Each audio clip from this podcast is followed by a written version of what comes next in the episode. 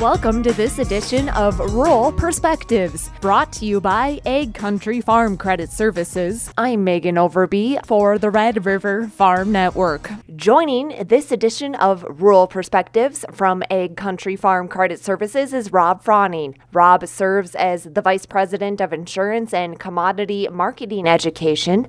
As you and I were talking beforehand, there has certainly been no shortage of news that has come out within the past week or two. And really, we're dealing with a lot of program deadlines. And so, first, let's talk CFAP 2, the Coronavirus Food Assistance Program, round two. I know a lot of producers have been applying for that program. And so, what do we need to remember not only when applying for it, but when those payments start coming through? What reminders do you have from Ag Country Farm Credit Services? Well, yeah, and exactly, Megan. You know, they started the the sign up here uh, end of September for CFAP 2.0, uh, and actually to date, or as of the 13th, I think my numbers are 242 applications have been 242,000 applications have been approved and paid over 4.5 billion nationwide already on CFAP 2.0. Now we have seen some of the data flow um, from RMA to the FSA um, having a couple of hiccups, and so I just want to make sure that people, when they're signing up for this program, they're looking at their information, making sure their weighted average APHs are correct, and that, that their right numbers are coming through for those payments. In some cases, uh, maybe there's a, a glitch between tax identity numbers and and they're getting a county APH or yield as opposed to their actual on their crop insurance policy.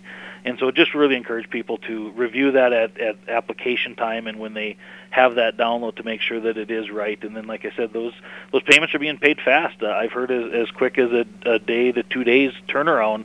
Um, some of those checks have been, uh, or ACHs, I should say, are being entered into their uh, checking accounts well into another program that we have been watching, which, which seems like for years now, but it hasn't been that long.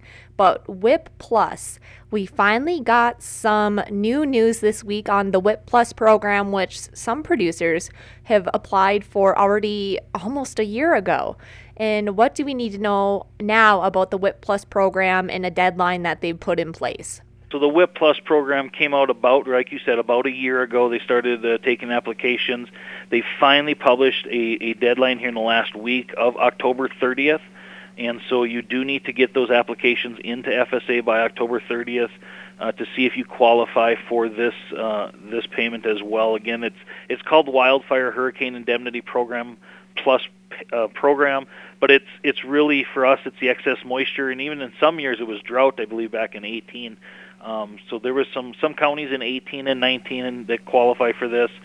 Uh, they only got paid 50%, and that's the the biggest key is they're looking for that second half of this payment if they have eligible funds. Well, they never knew how many funds they'd have until they put a deadline on it. So they finally have an October 30th deadline. Once we get past that deadline, hopefully shortly after that they will come out with you know do we have enough funds to pay the second half. Another piece of that, Megan, though, that we haven't got clarity on is the uh, quality issue of that 2019 crop. We thought we were going to get some definition around it here in the summer on how they were going to adjust for quality and, and adjust some of those bushels in payment. We haven't seen that as of yet, so I I think hopefully with this deadline, it's just pushing us closer to having wrapping this thing up, and hopefully soon we'll also get this quality. So those who have already received some kind of payment may even see a little bit extra if there's funding available, and we do get our hands around the definition of what the quality adjustment factors would be. Well, and to complete the trifecta of Farm Service Agency FSA programs that we're going to talk about, Rob, is ARC PLC. So obviously, sign up for the previous year is already closed, but producers are actually seeing those payments come into their bank accounts now, correct? Correct. Here in October, they'll they'll make the payments for the 2019 crop. We've seen uh, several of those payments coming out to our producers for both the ARC and PLC. Um, we did see, you know, PLC payments um, on on corn this year and wheat. Uh, so we saw some significant payments on wheat, especially. Um, but then we've also seen some of the ARC payments coming through on on soybeans as well, and those checks have been hitting the accounts here in October, and I think we'll continue here as they get through this month. Finishing up those, they also just opened up 2021 ARC PLC sign up. Thankfully, the deadline isn't until March 15th, so we don't need to run out and sign up for that today. Although they they will take your sign up if you want Um, but at least now we need to start looking at that, and we'll have uh, you know more time this this winter to analyze where the markets are at and what things are doing to kind of hopefully have a better idea of what program we should sign up for the 2021 because this new farm bill program this year we get to sign up annually. We don't have to sign up once for ARC or PLC and that's it for the whole 5 years. Each year there's a decision to be made by March 15th. And again, like I said, that application just opened up for 2021 um, and we will uh, be looking at that here through the, the remainder of the winter. Yes, so not only can farmers make good use of their time at their FSA office if they decide to make an appointment, but there's also things from Ag Country that they can focus on, including uh, you guys are, are working on fall insurance deadlines. And, and so, what on the producer side of things, what do people need to know about those fall insurance deadlines? Yeah, and and for those who who have some fall seeded crops, especially forage is the most common kind of in our territory that we work with. And when we have some of those fall seeded crops, we have insurance deadlines. We just passed one here, the end of September. We have some uh, forage acreage report deadlines and and other types of forage policies that you can buy. Um, with deadlines around the 15th of October the 15th of November. Um, all of those are, are again policies for mostly for forage planted crops, which again for our territory is primarily the forage. And so we definitely encourage you to uh, talk to your insurance specialist at your local Ag Country office. Talk through what those deadlines might be for you specifically because they do vary.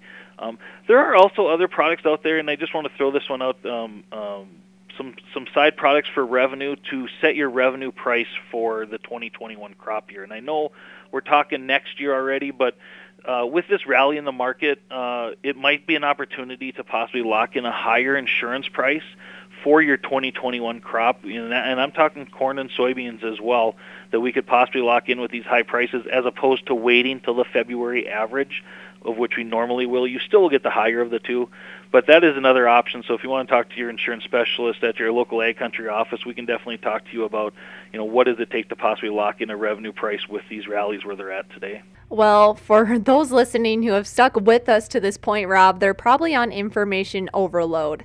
But I think we were talking about this beforehand. Another piece of the puzzle, a very important piece to talk about, is on the Minnesota side with Section 179 conformity. We, we just got confirmation this week that that now is you know lined up with with the federal level when it comes to that conformity and farmers are busy trying to get their end of the year tax appointments in their books and so just generally, for those who are wondering what this is all about, how it's going to impact their operation, what do they need to know about Section 179 conformity? Basically, Minnesota is now going to conform to the federal government as far as the 179. So we have more available to write off on the 179 on the Minnesota side of the river. North Dakota has always been there, or at least in the past, has, the recent past has been there. This is going to be new to Minnesota, and it goes back to 2018 and 2019. So to me, you know, I just talked about a bunch of payments coming in from these government programs. We're seeing an influx of that as well as rallies. People are selling soybeans off the combine because they're good prices. We're seeing a lot of cash coming into these operations, and we really encourage you to talk to your tax specialist again at your local ag country office, and we can talk through um, what this means for you because we may need to look at redoing your 2018, 2019 taxes to plan and prepare for your 2020 taxes. And again, all in a short window. We only have a few months as we saw snow flying already. Um, it, the first of the year will be, be here before we know it, and there's definitely lots of planning to do. Thankfully, Mother Nature has cooperated for most of us, and harvest has been great. We've wrapped up a lot of areas of harvest, and we're getting closer in many of the other ones uh, with not a lot of mud out there, which is always nice to see based from a year ago. well, Rob, as we wrap up another edition of Rural Perspectives, any final thoughts? Just you know again lots of deadlines keep keep on top of them and i think uh, you can definitely uh, lean on your local ag country office to help you out to know what deadlines you need to do and what the planning has to come um, before these deadlines are approached that's the latest edition of Rural Perspectives, made possible by Ag Country Farm Credit Services. You can find out more by visiting agcountry.com. Thanks for tuning in. I'm Megan Overby for the Red River Farm Network.